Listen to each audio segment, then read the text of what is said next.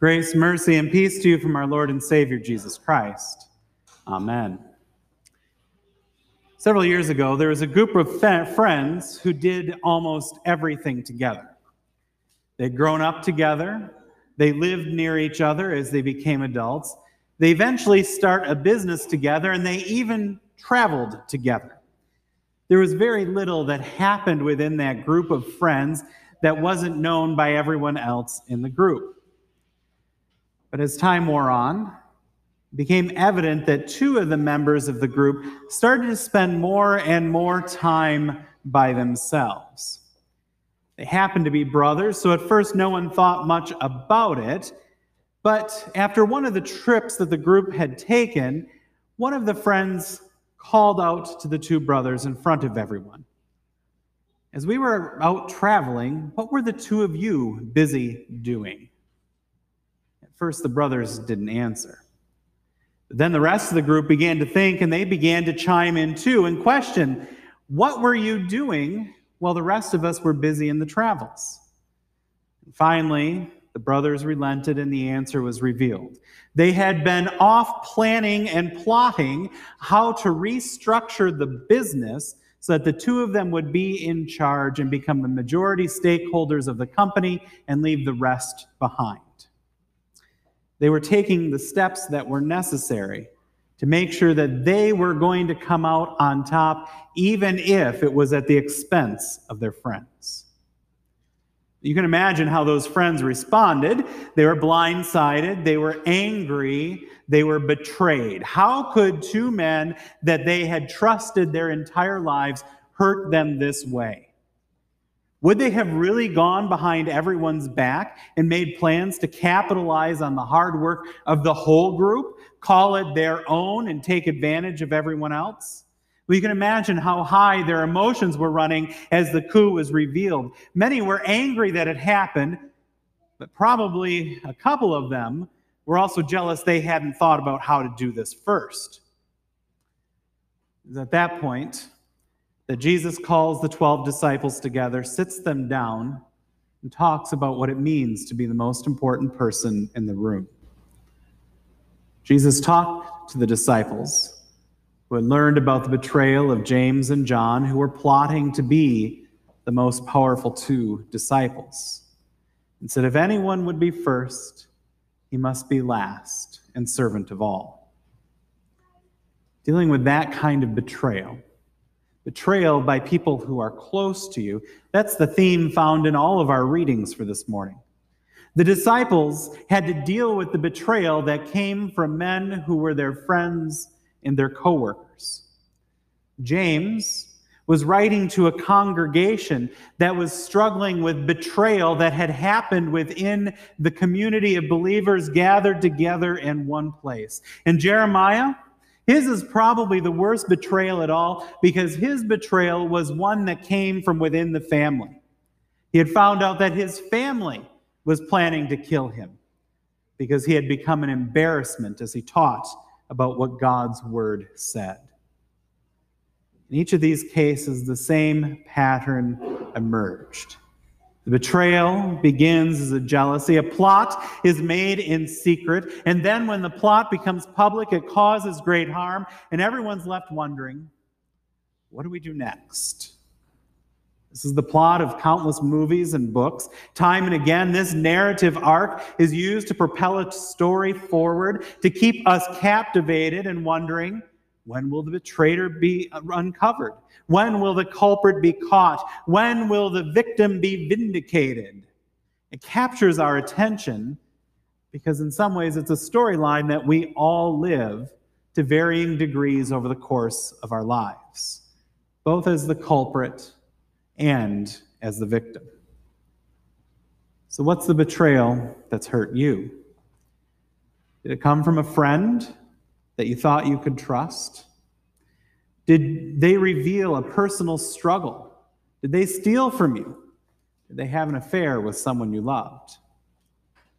Did your betrayal come from a coworker who, or a group of coworkers who ruined your reputation by maligning your work, feeding you bad information, starting rumors about you, sabotaging your career, are placing a team failure at your feet, maybe your betrayal is the hardest of all, one that comes from within your family, the very people you're supposed to be able to trust above all else. A family member who betrays you by not protecting you from abuse, who betrays you by stealing from you or from an ailing parent or grandparent, or by who betrays you by being so disagreeable with you and everyone else that they destroy the family in which you lived, leaving you feel all alone, maybe leaving you feel as an orphan.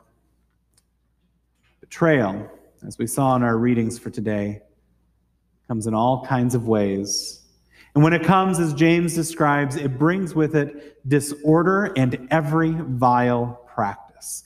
Betrayal is so vile that the Catechism places betrayal soundly within the fifth commandment. Thou shalt not murder, God has declared.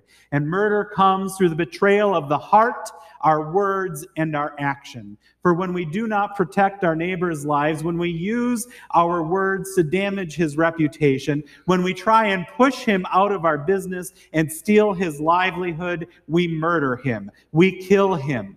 This is why traitors are so reviled in history or in the stories we read and watch on T V.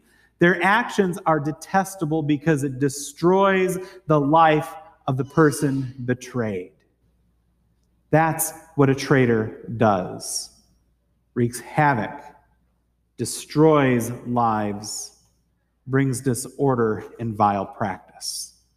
We hear this in the words of Jeremiah this morning. He's just found out that his own family's trying to kill him because they're ashamed that he's preaching the word of God, serving as God's prophet. And so God comes and he reveals this plot to Jeremiah, and Jeremiah cl- cries out in lament, and we hear the pain in his voice. The Lord made it known to me, and I knew. Then he showed me their deeds. I was like a gentle lamb led to the slaughter. I did not know it was against me they devised their schemes, saying, let us destroy the tree with its fruit. Let us cut him off from the land of the living, that his name be remembered no more. The death that Jeremiah's family wanted to bring upon him was not just the death of his own life, but that he would die without offspring so that no one would remember he had ever lived in the first place. How do you overcome that kind of betrayal? How do you overcome the murderous acts of those who know you best? Family, friends, coworkers? What do you do when they've plotted against you and you've uncovered that plot? How do you heal? You begin to heal by hearing what Jeremiah says in the middle of his lament. I was like a gentle lamb led to the slaughter. What an image of betrayal this is. The first image that comes to mind is that he's talking about a shepherd who raises a lamb from birth, gains its trust, knows its name, and then leads it to be slaughter without the lamb ever knowing what's coming. It's this idea of betrayal that draws us into his lament, allowing us to place ourselves in his shoes. But it's the second image that this verse brings to mind that points us toward healing. Because this is the picture of the Lamb of God who takes away the sin of the world, being led to his slaughter on the cross, betrayed by his people, betrayed by people who claim to know his heavenly Father, betrayed by a friend who kissed him on the cheek, betrayed by a family who claimed to not know his name. He became that lamb who was slaughtered so that all who are betrayed and all those who betray can find healing and reconciliation, peace from their actions. In his betrayal, Jesus teaches the betrayed how to respond. Father, forgive them, for they know not what they do. Jesus is able to look past the jealousy, past the murderous deeds, past their disordered, vile practices, and he has compassion. He has compassion on people caught up in their selfish desires, and he has pity on them. He doesn't seek revenge, though the world around him would have championed it. He doesn't seek retribution, though the world around him taunts him to call down ten thousand angels and remove him from the cross and destroy his enemies. But he doesn't do that. He seeks to forgive. He does what the world does not expect, and he offers peace that leads to life everlasting. And this is the peace he offers to you. He gives this forgiveness to you. For all the time you have betrayed him in your sin, for all the times you've betrayed others and murdered them with your own thoughts, with your own words and your own deeds, for all the times you've been disordered by jealousy and selfish ambition, he comes and he gives forgiveness to you.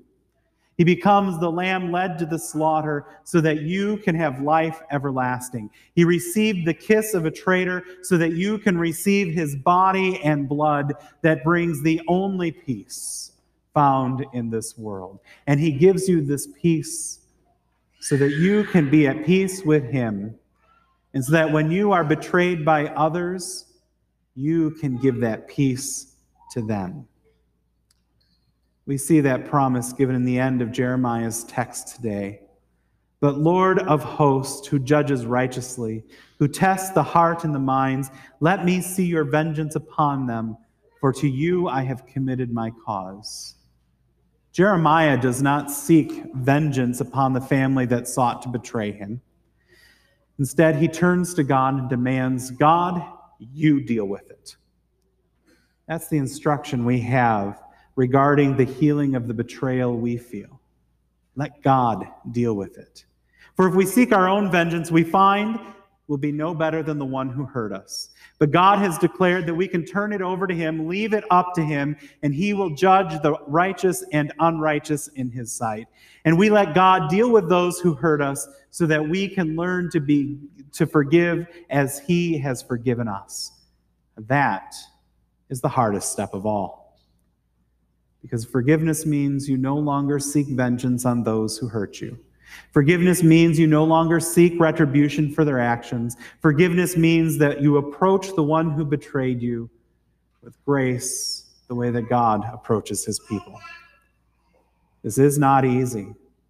And for many, it may take a lifetime of work and still remain incomplete at the end of their days. But thanks be to God. His forgiveness is not conditional on the forgiveness we give to others. Instead, God continues to come into the midst of the people who sin against him, into the midst of people like us who betray him in our sin, so that he can call us to his feet once more and continue to teach. Anyone who would be first must be last and servant of all. He points us to the promises that he is the greatest of all servants, because he came to deliver us from our enemies and be our servant on the cross so that we could have life that lasts forever. Amen. Now the peace of God, which passes all understanding, keep your hearts and your minds in Christ Jesus. Amen.